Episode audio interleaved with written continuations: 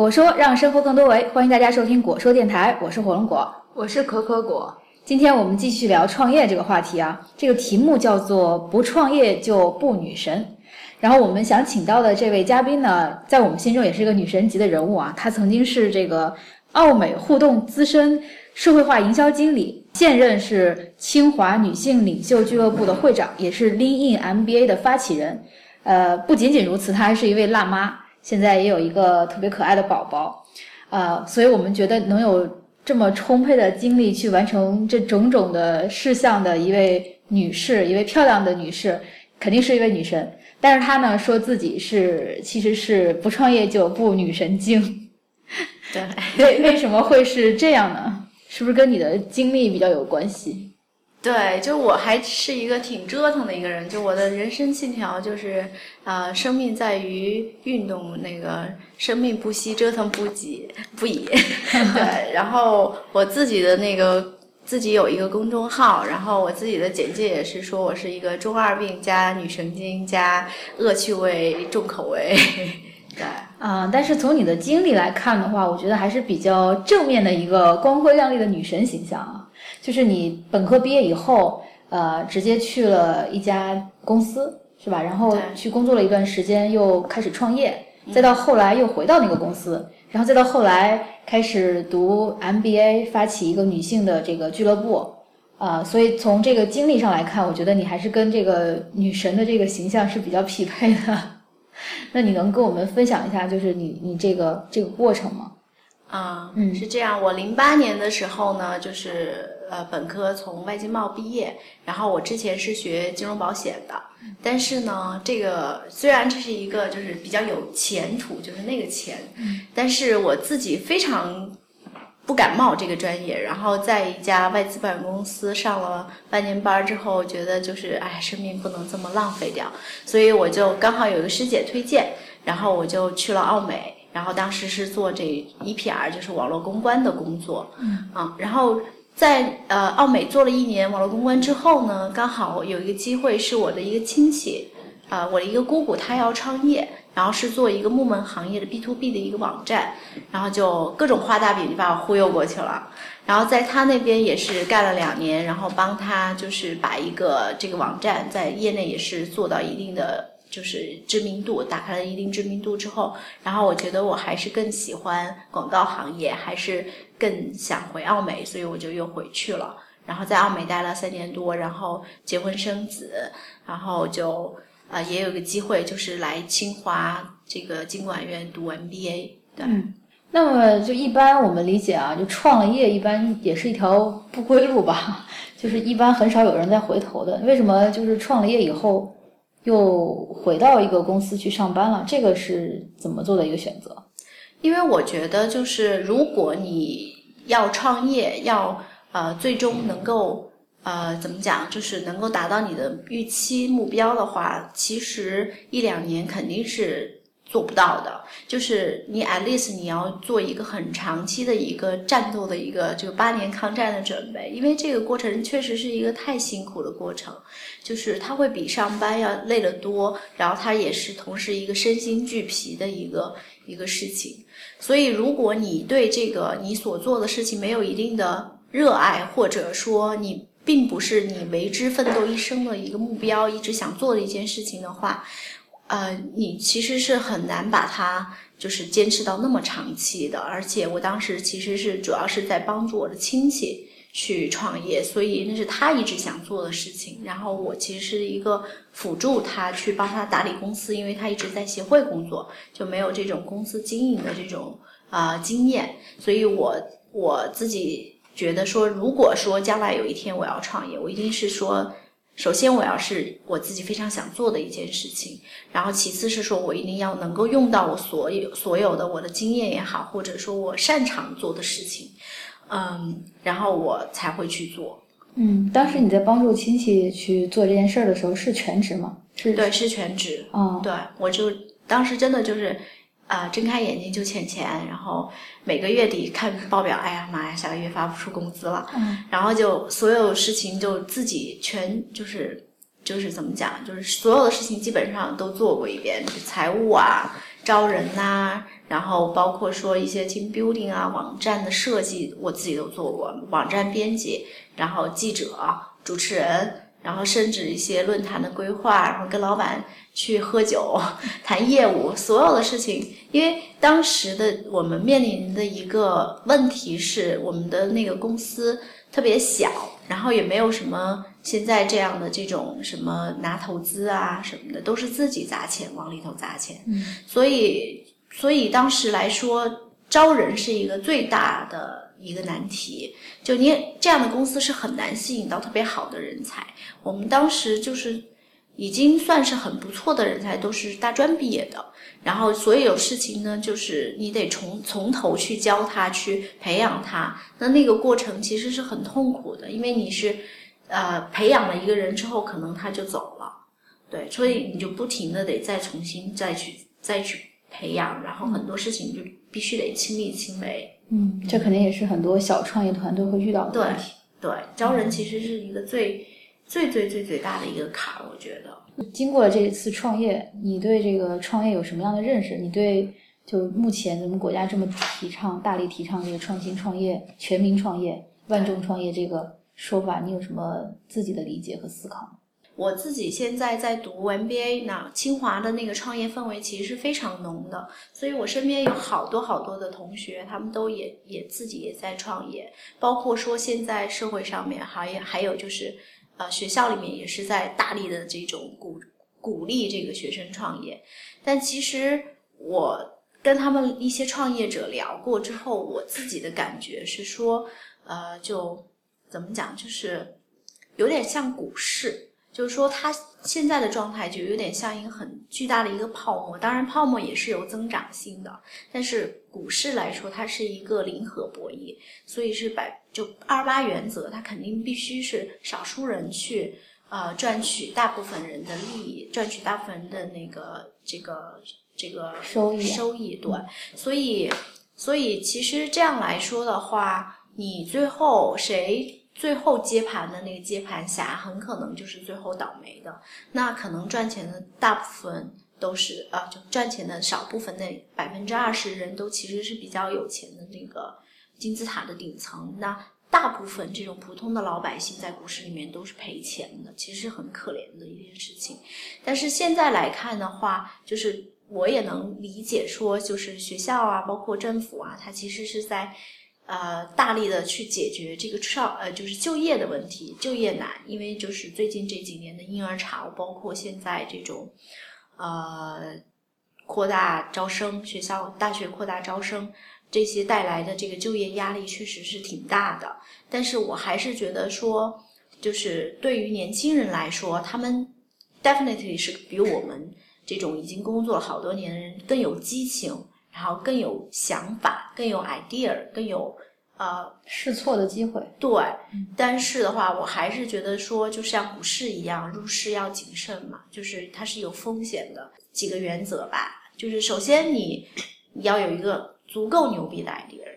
然后呢，你要有一定的呃，无论是人脉资源呐、还是你自己的这个 experience，还是各方面其他的这种。能力或者是一技之长，然后第三个是说你要有钱去帮助你做这些事情，那我觉得你是可以去有这个成功的可能性的，不能就是随大溜，别人干嘛我干嘛。对对对，其实我认识很多九零后特别牛逼的创业者，但是他们的就是我观察着是他们在大学的时代就可能。就已经重心是在一些实践积累上面了，就是一些实践经验的积累上，所以他们其实相当于已经上了很多年的班的，嗯，然后有很多的人脉基础，然后又有激情，然后又有想法。我自己也感觉到，其实我还是就是刚毕业那一两年的时候更有激情，对创业这件事情。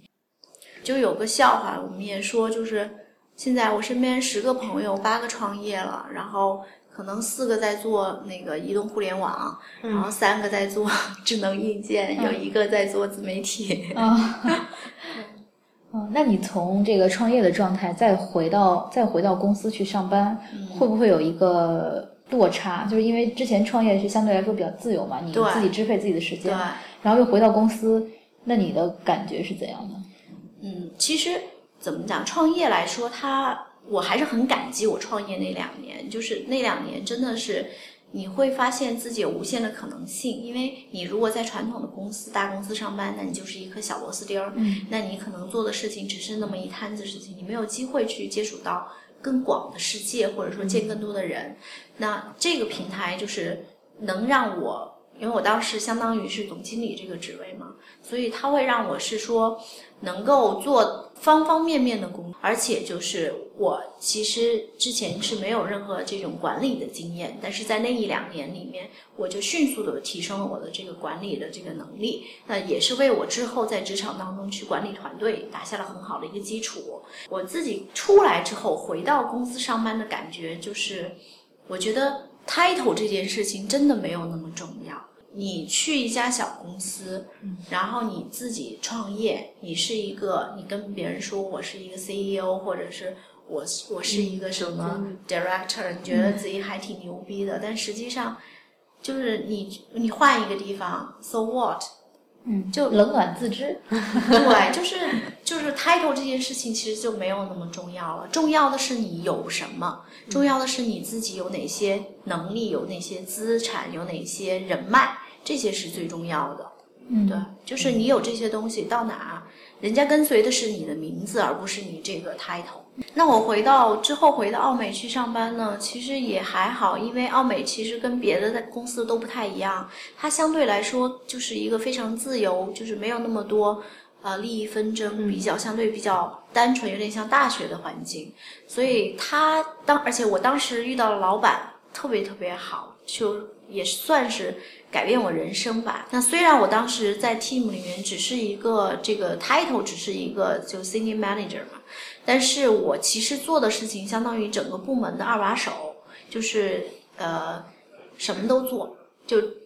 基本上等同于说整个部门的这个工作运转都是我在负责的。嗯所以也是对我也是一个非常大的一个锻炼。其实相对来说，他看中招我的时候，也是看中我有这些就是创业这段经历，就是什么都做过，然后又有管理能力，对，所以基本上还是一脉相承，后面都能用得上。嗯，这样来看，创业也是一件好事啊，即使它失败了，但给你积累尝试的啊。对但是你知道，就是一般传统的大企业，它是没有这个，一般领导都是没有这个开放啊的，对，没这个开放的程度的。嗯那么你回去以后又做了大概几年的时间？三年多，三年多的时对间，嗯然后在这三年多，我怀孕生子了。嗯然后我就希望更好的能 balance 这个家庭和工作，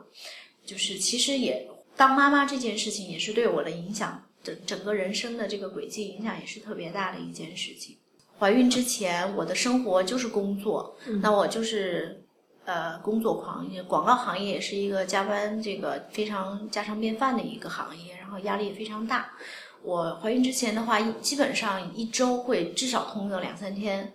通两三次对，通宵。然后当时，嗯，就是每天的生活两点一线，基本上除了工作回家就没有什么业余生活了。但是当时就一直觉得说还年轻，然后有什么自己梦想要做的事情，以后慢慢再说，有的是时间。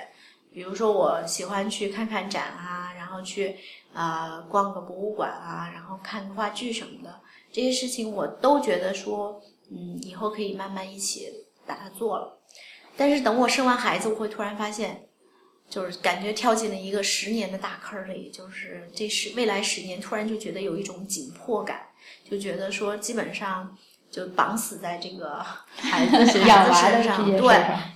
就很多自己之前想做的事情都做不了了，所以我就会突然间觉得自我觉醒，然后我就觉得我我突然明白我自己想要什么，然后想做什么。我在一段当了一段时间的全职妈妈之后，感觉自我被吞噬了，然后就有点崩溃那段时间，然后我就把小孩放在。那个老家放了一个月，然后我自己跑回来，然后跑回北京，就是那一个月里面，就是疯狂的把我所有之前想做的事情都做了一遍，然后就是哦，这是任性啊，美其名曰女神任性。重走青春路。对，就那一个月，我把那一个月所有北京的展览，然后话剧，然后活动、青年活动什么都参加了一遍，然后 但那一个月对我改变触动挺大的。对，然后回来之后我就，啊，就去清华读书读 MBA，就相当于是辞职了，对吧？对，辞职了，然后去清华读 MBA，然后在这个读 MBA 的过程当中，我也是慢慢的，也是在不断的发现自我，然后做一些我自己喜欢的事情。嗯，对，就包括说。啊，就是成立这个 Lean MBA 这个组织，嗯，然后包括说去啊自己做了一个公众号，然后自己现在也写了一本书，然后马上也要发了，所以就是自己的梦想一点点在实现吧。嗯，也就是说，其实事业和家庭还是可以找到平衡点的。就是你刚开始觉得你的十年都会被这个家庭所吞噬，其实是可以找到这个新的生活方式来实现自己的这种。梦想还有自己喜欢的、想做的事情的，嗯，我其实我之前并不知道是可以，我是非常努力的自己想要改善我的生活状态，就是不要自己只有孩子，就世界里面只剩下孩子，然后就非常 pathetic，那段时间就像一个祥林嫂一样，到处跟人哭诉，对，然后我不想要那样的生活，所以我就开始自己。真的就是跟命运在抗争，抗争，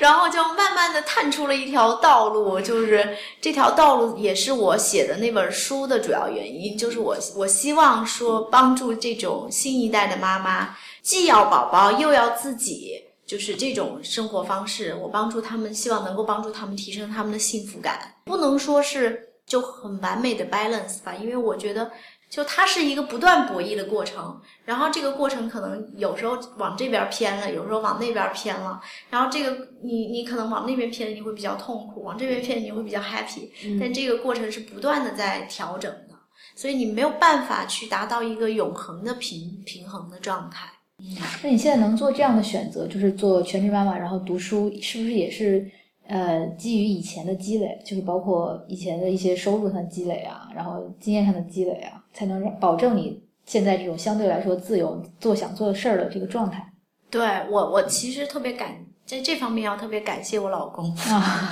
在资金上面大力的支持我追求这个实现我这个梦想啊，因为我其实一直以来就是觉得自己的这个。本科的这个身份，觉得哎呀烂大街了，现在所有人都是个本科。我一直很想读个硕士，然后我包括下个学期要去美国明尼苏达大学交换，我一直觉得说我我觉得去国外玩那么一个星期两个星期，跟你实际在那儿生活一段时间其实是非常不一样的。然后我非常希希望我自己的人生当中能有这样一段经历，能让我去。学习国外人的思维方式，因为我之前一直在外企，所以我其实觉得就是中国人跟外国人最大不同，其实还是在思维方式方面会有很大的不同。我非常希望能够去感受一下，啊，然后另外的话也是因为就是希望更好的 balance 家庭和生活，因为小孩在三岁之前，他其实是他的亲密关系。和安全感形成的一个最关键的时刻，对他的未来的人生也是有影响的，就是他可能影响他以后的性格呀，或者他的抗挫折能力等等。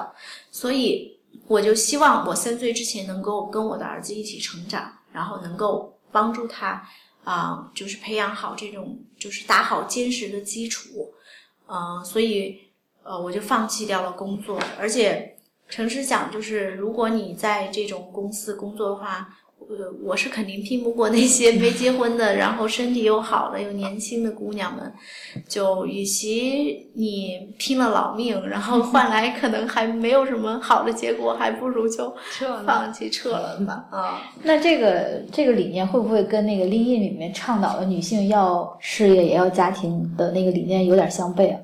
啊，其实是不是这样的？因为那个《另一》那本书作者也说了，他说每个人的价值观是不一样的，那我们不能用这种价值观去绑架别人。就是有的人他可能就是他的梦想就是成为一名女强人，在职场，在这个商界这个叱咤风云。那有的人他可能他的梦想就是成为一名家庭主妇，因为家庭主妇能够为他带来一种成就感，一种自我的呃成长感，所以。呃，对于我来说，我自己并不是一个在事业上非常有野心的人。我并不是说我必须要当到哪个 level 的级别。呃，我我自己我总经理的职位我也干过，没有什么特别觉得有什么特别不一样的地方。对我自己来说，我可能 priority 最高的还是家庭，还是我的儿子，然后其次才是自我实现的这些事情。那工作来说，对我来说是一个 must have，但并不是最，就是你必须要做到什么样的境地，你才能让我得到满足感，并不是这样。说明 他想的比较想的比较清楚啊，就是自己想要什么，就是喜欢什么样的状态，想的比较清楚。但其实就是很多年轻的女生现在还是想不太清楚到底想干嘛。另外，他们可能还没有家庭，对，也没有可能没有孩子，对吧？嗯我我自己觉得我，其实大家都是一样的。我刚毕业那一两年也是非常迷茫的。我当时做决定说我不去那种高大上的金融行业，跑去一个就是大家就觉得嗯广告行业没什么门槛嘛，嗯觉得还挺没面子的。其实当时那个决定是是下了很大很大很大的决心。我刚去那个广告公司的时候，我三个月是黑户，嗯就是没有工资、没有报销，然后没有工位，只能坐在会议室里面，大家都不知道你是谁的那么一个角色。但是我因为做了这个下了这个决心之后，我就必须要坚持下去，所以我就一直坚持了三个月，然后终于公司给我解决了我的 high 康，然后我入职了，然后把之前的报销啊、工资什么的也解决了。嗯对于我来说是一个，当时是一个很大的坎儿吧，因为我是一个没学过广告的人，然后跟别人这些学过四年广告人去 PK，我什么都不懂，就是一窍不通，然后从零到无，呃，从无到有，一点一点去摸索，而且当时也没有人带我，就全靠自己摸索，嗯也是遭受了很大的白眼跟这个职场上的这个奚落，对，嗯，嗯。所以说把这个事情你要做的事情，你认准的事情做好。对嗯我我自己其实是觉得说，就是凡事就是你不要追求大而全，就一定要找准一个你最想做的事情，然后把你有限的精力放在那件事情上，一直一条路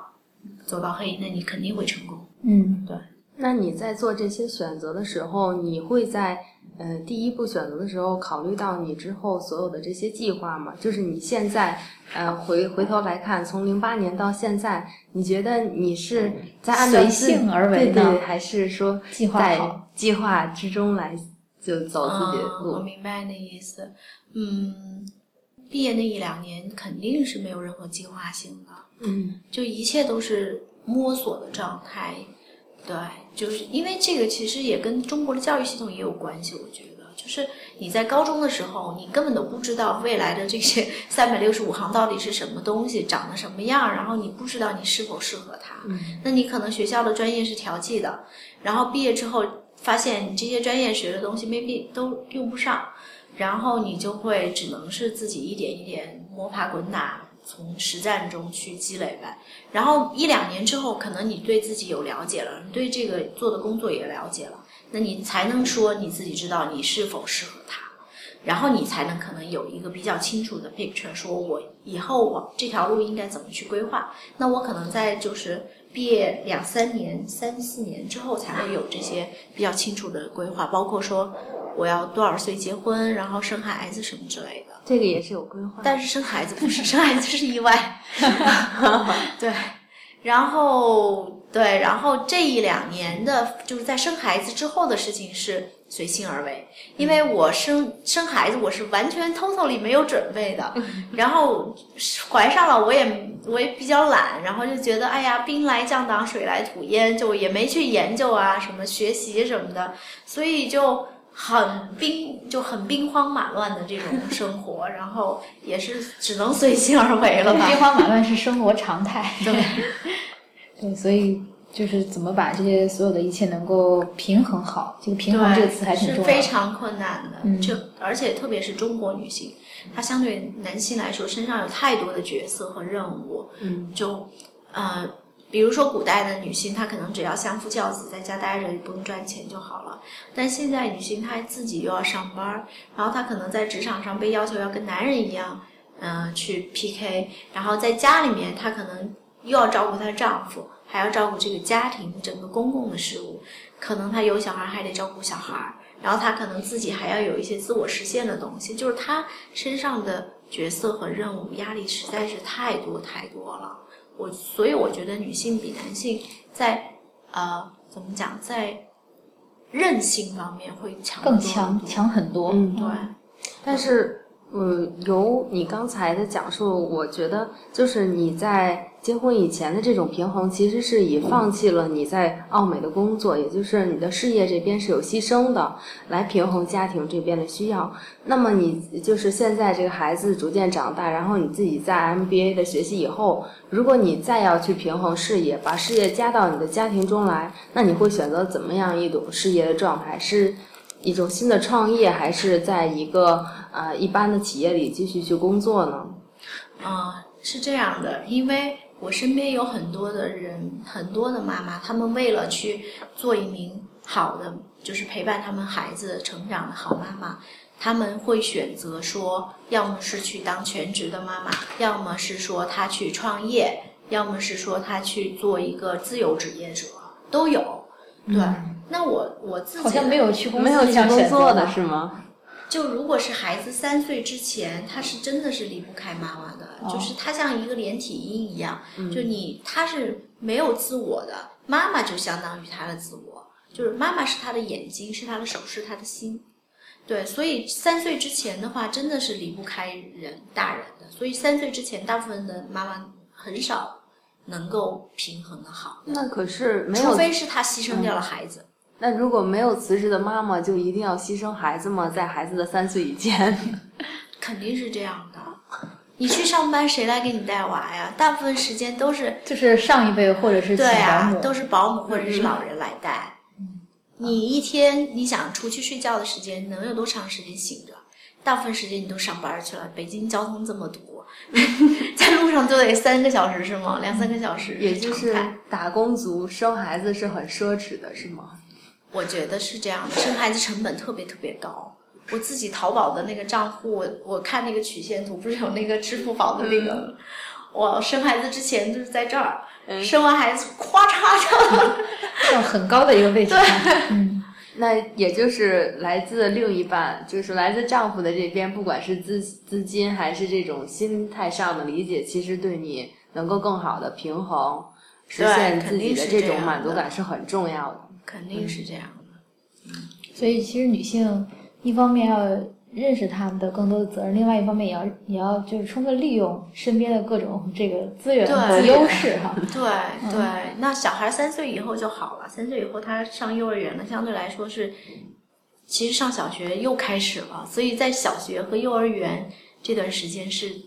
妈妈相对来说可以轻松一点轻松一点，然后可以追求自己实现，然后追求事业的时候，嗯，